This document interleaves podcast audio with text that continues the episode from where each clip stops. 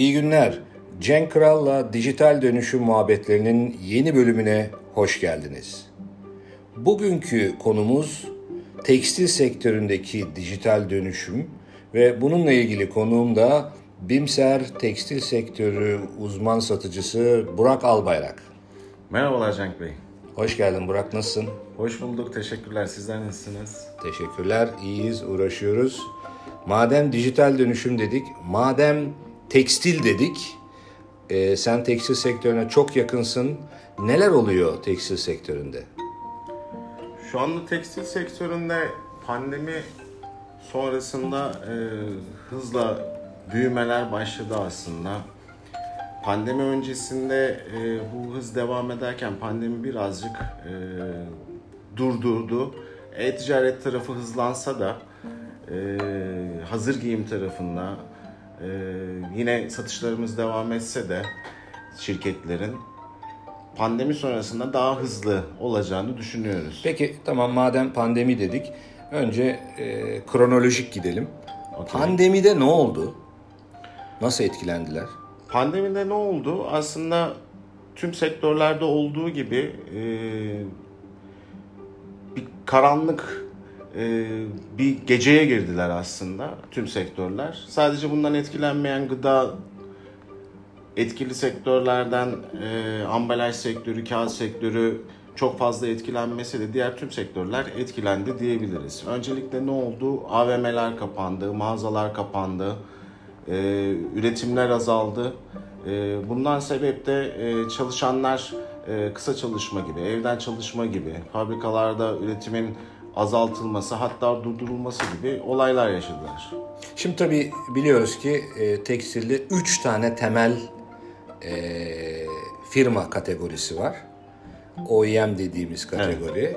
Üreticiler çok kabaca. Bir de perakende marka ve hani mağazacı tarafı. Evet. Şimdi e, Covid döneminde anladığım kadarıyla bir kere mağaza tarafı ciddi anlamda etkilendi ve o taraf elektronik ticarete kaydı.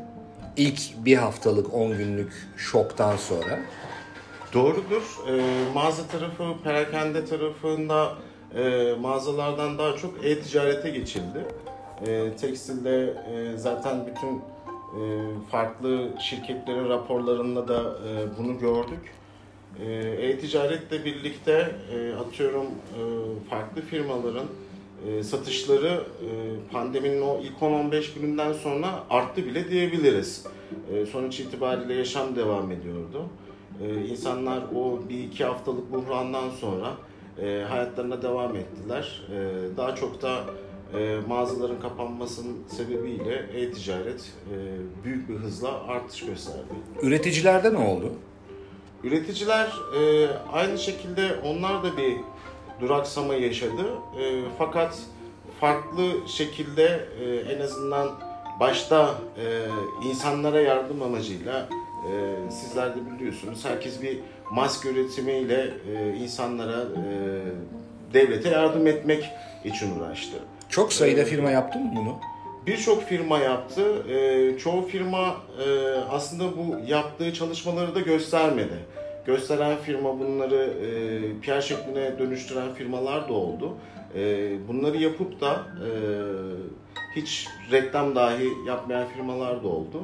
E, hatta bu maske olayı e, bir ürün haline bile geldi diyebilirim. Çünkü büyük markaların e, maskelerinde e, marka logolarıyla birlikte satışlar başladı. Evet. E, dün değil pardon geçen hafta aynen bu söylediğin gibi normalde e, işte bu tekstilin bambaşka bir alanında üretim yapan bir firmanın e, ürettiği maskelerle e, özellikle LinkedIn'de acayip ilgi gördüğünü e, şahit oldu ve ben hakikaten ısmarladım ve gelen maskeler gerçekten çok ilginçti. İkinci siparişi verdim ve gördüm ki bir anda pandemi döneminde aldıkları o e, şekil yani böyle bir yeni bir alana girme şekli onlara şimdi yeni bir fırsat olarak geçti. Çünkü pandemiden de tam çıktık sayılmaz yani.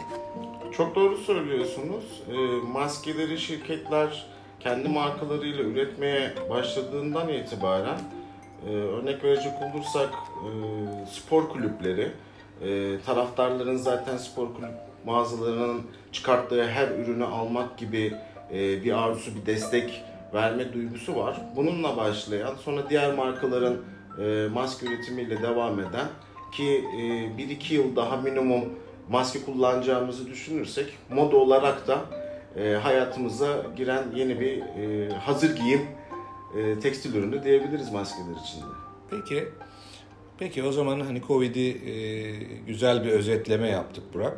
E, hani Covid-19 sonrası lafı doğru mu bilmiyorum. Tam da çünkü çıktık sayılmıyor ama o e, karantina kapanma döneminden sonraki normalleşmeye başlayan şu dönemde bu podcast'i çektiğimiz, kaydettiğimiz dönemde e, nereye gidiyor tekstil sektörü? Tekstil sektörünü neler bekliyor?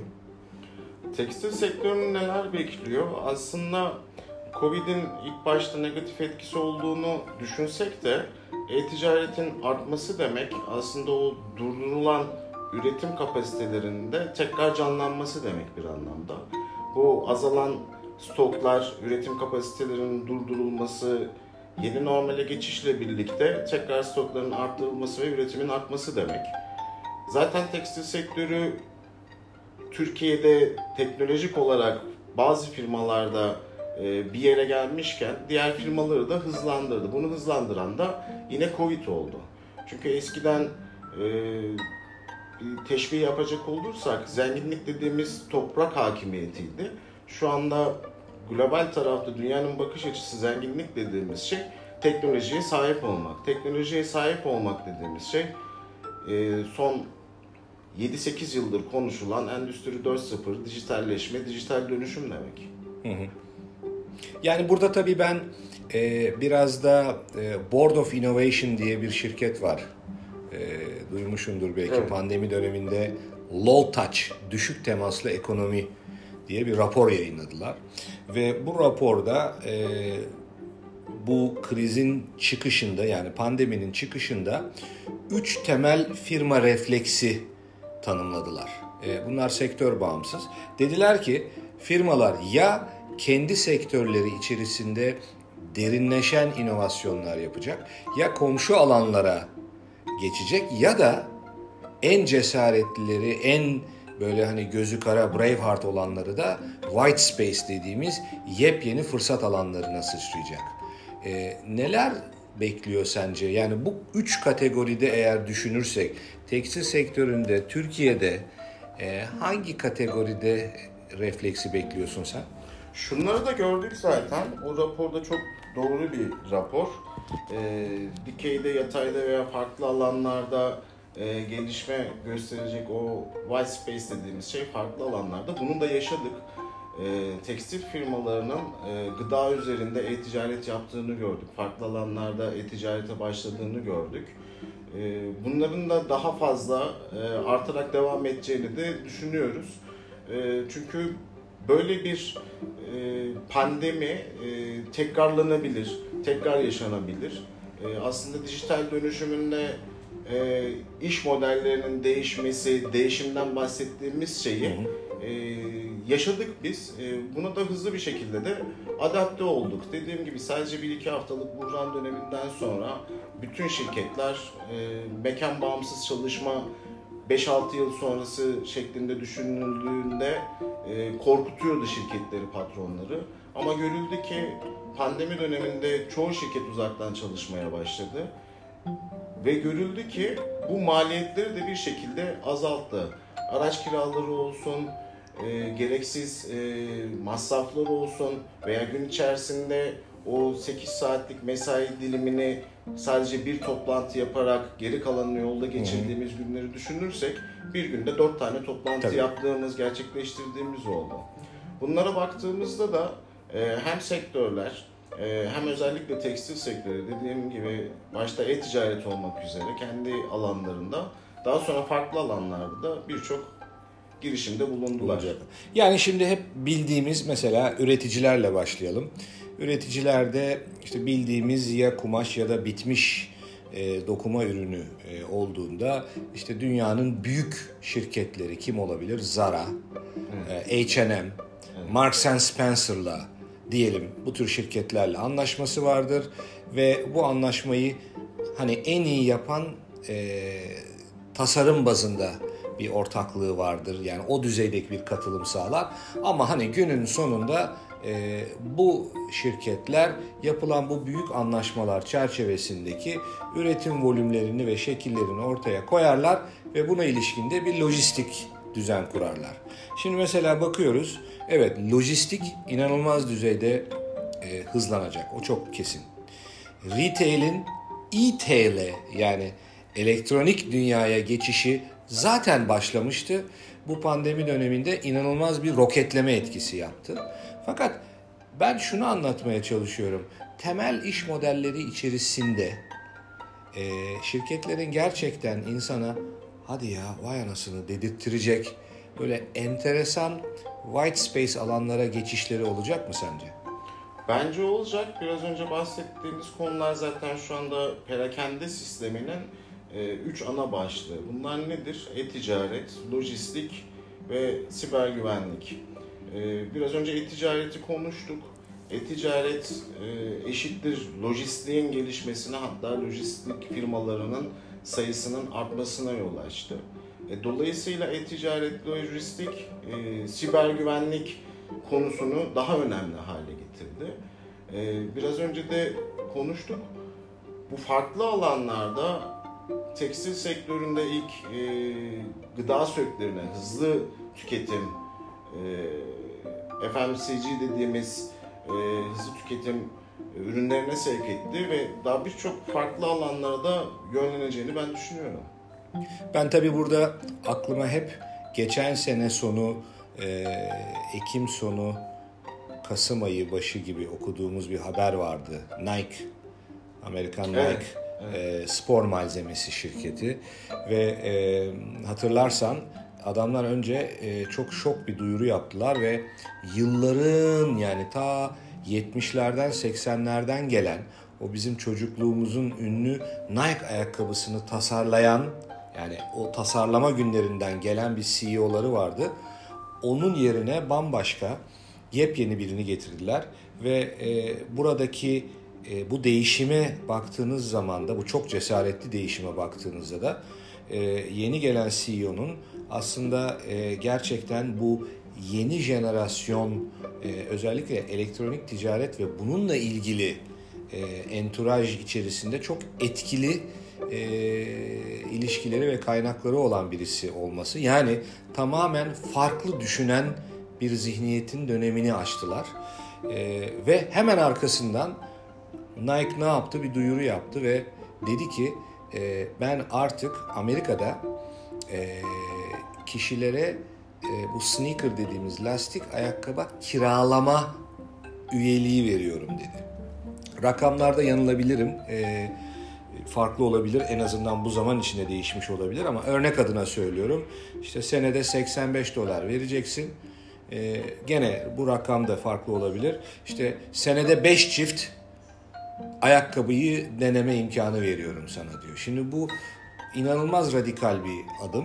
Çünkü Nike hala hazırda o pazarda çok büyük payı olan bir şirket ve e, her defasında hani bizim perpetual dediğimiz al ve sahip ol modeliyle hemen bunu cash flow'a yazmak yerine kişileri e, sürekli olarak kendine tekrar eden yani recurring revenue dedikleri tekrar eden bir gelirle bağlayarak aslında bir e, spor malzemesi satmaktan tüketici platformu olmaya doğru giden bir adım. Benim burada bahsettiğim mesela bu müthiş bir white space adımı.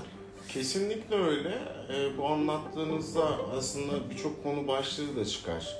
E, şu günlerde çok duyduğumuz e, as service başlığı var. Aslında Nike as a service'i başlattı. Evet, servis gibi kullan ekonomisi. Servis gibi kullan ekonomisi. Onun dışında Nike'ın şu an yaptığı e, sadece bu çalışma değil, e, artık Endüstri 4.0'da da konuşulan katmanlı üretim dediğimiz, herkesin kendi ayakkabısını çizdiği, renklendirdiği, tasarladığı.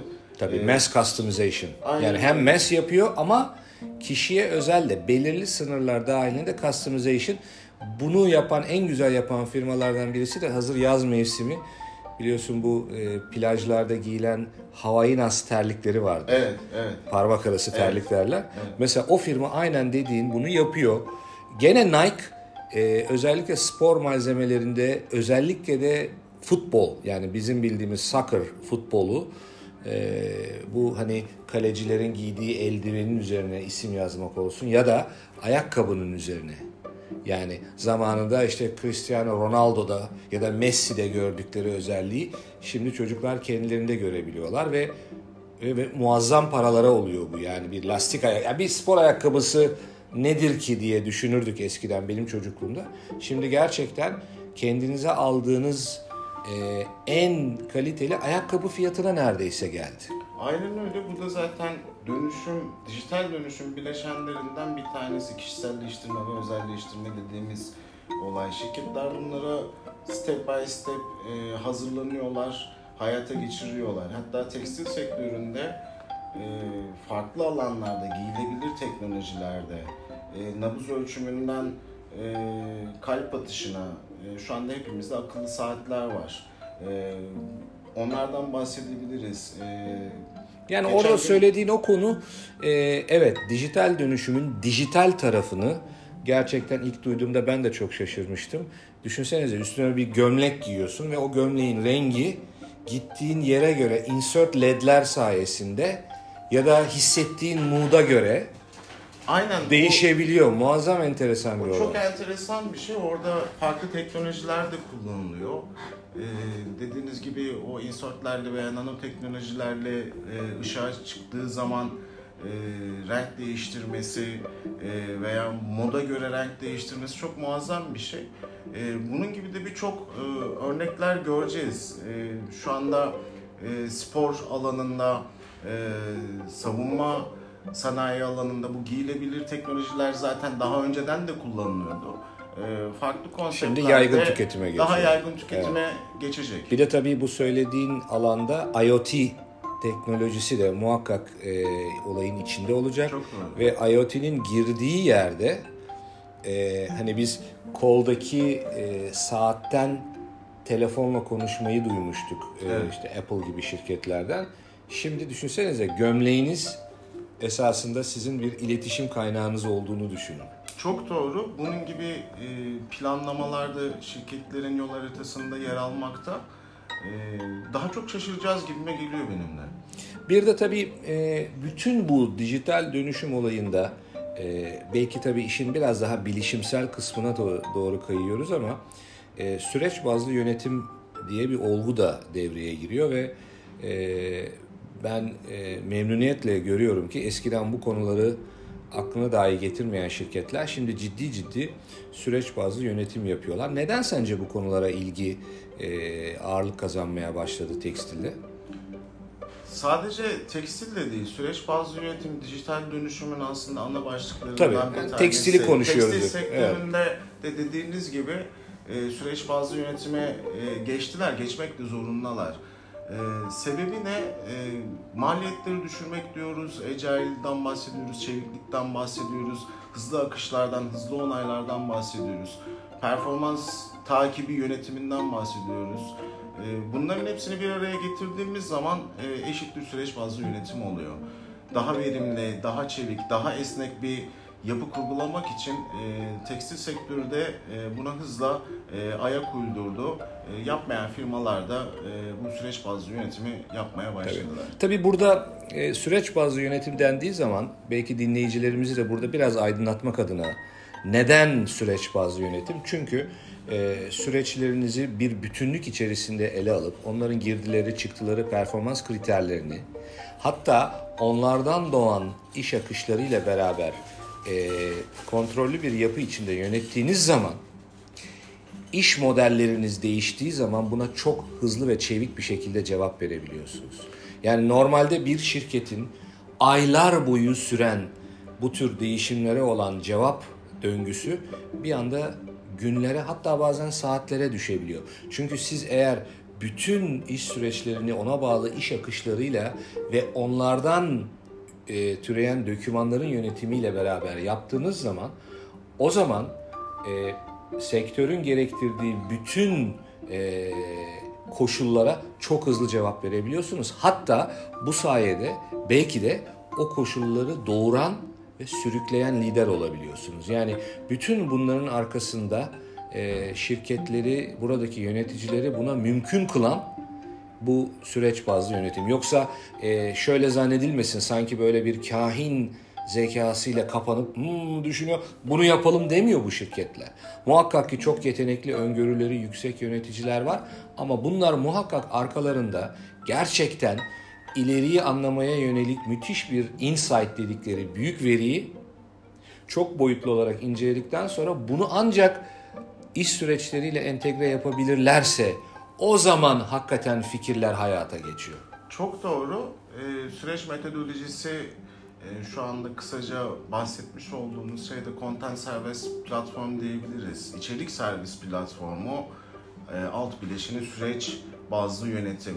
Bunun bir sonraki adımı da e, zaten ileri analitik olacak, AI olacak, RPA olacak. E, datalar elimizde olacak ama bu dataları e, bilgiyi değerlendireceğiz. Evet. Bunun için de evet. gereklidir süreç. Yani bu RPA konusuna belki en sonunda değinerek podcast'imizi bitirebiliriz. Çok keyifli bir sohbet oldu. E, RPA olayında e, RPA'in gerçekten gerçekten e, tasarlanma amacına yönelik faydayı sağlaması için sizin süreçlerinizi çok sağlam yönetiyor olmanız lazım. Öteki türlü RPA yani Robotic Process Automation denilen olay zaten verimsiz giden bir sürecin otomatize olmasına yol açıyor. Doğru. Yani verimsiz bir şeyi bir de automated yapıyorsunuz. Dolayısıyla da aslında zaten RPA alanının e, ilk bir duvara toslamasının sebebi buydu.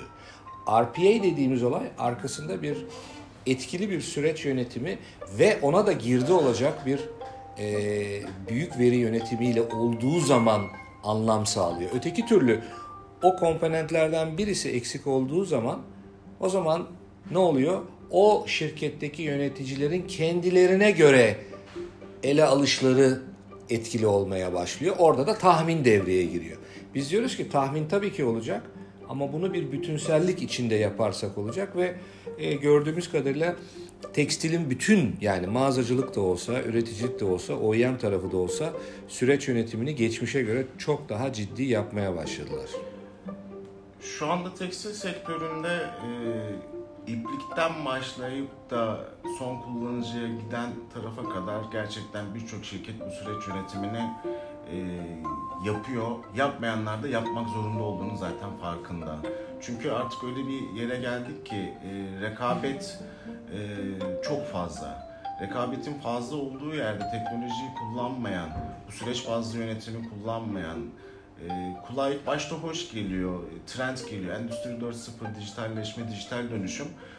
Ama aksiyon almakla alakalı olan bir şey. Geçen gün yine bir e, şirketin IT direktörüyle sohbet ederken e, Covid gelmesine e, tırnak içerisinde sevindim dedi. Niye diye sorduğumda bu zamana kadar birçok yatırım yapmıştık, teknolojik yatırımlar yapmıştık. Bugün meyvesini topluyoruz dedi ve birçok şirketin de önüne geçtik dedi. Teknoloji böyle bir şey. Evet ama işte tabii e, çok güzel. Bu e, teknoloji her zaman vardı, hep oldu, belki artan oranda olmaya başladı. Dijital dönüşümde bu teknolojiyi pazarın gerektirdiği koşullardaki dönüşümle beraber yaptığın zaman o zaman şahlanıyorsun. Öteki türlü eski yapını dijitalleştirmiş oluyorsun. Burada bu bu, bu ayrım çok önemli. İnsanlar işin dijital tarafındaki e, konuları gördükçe arkada yatan ve er geç kapıyı çalacak olan dönüşüme sırtını kolay dönüyor ama o dönüşüm mutlaka mutlaka bir yerden kapıyı çalıyor ve ben geldim hadi bakalım diyor. Çok doğru söylediniz. Ee, çok karıştırılan ve bir konudur dijitalleşme ve dijital dönüşüm. Dijitalleşme dediğiniz gibi var olan bir işleyişin dijitalleşmesi olabilir ama dijital dönüşüm dediğimiz şey kurum kültürünün değişmesidir, iş modellerinin değişmesidir. E, bunları sağlayan firmalar çok hızlı bir şekilde ilerler, çok hızlı bir şekilde büyürler ki tekstil sektörü e, çok eskiye dayalı bir e, geçmişi var olan bir sektör ki özellikle ihracat alanında biz de ülke olarak e, neye dikkat ediyoruz? Yüksek katma değerli ihracata dikkat ediyoruz. Bunların hepsine bu iş modellerinin değişimi, kurum kültürünün değişimiyle e, ben biliyorum ki e, tekstil sektöründe çok büyük atılımlar olacak. E, dünyada da e, istediğimiz yere o markalaşmaya da ulaşacağız. Ulaşacağız. Evet, evet. Çok güzel. Peki, e, bayağı güzel bir sohbet oldu Burak. E, dijital dönüşüm muhabbetlerinde bu hafta, bu bölümde e, tekstil sektörünü ele aldık.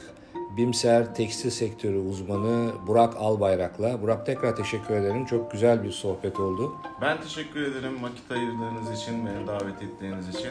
Umarım diğer sohbetlerde tekrar birlikte oluruz. Umarım. Evet, Cenk Kral'la dijital dönüşüm muhabbetleri önümüzdeki bölümlerde farklı konular, farklı sektörlerle devam edecek. Tekrar buluşmak umuduyla herkese iyi günler.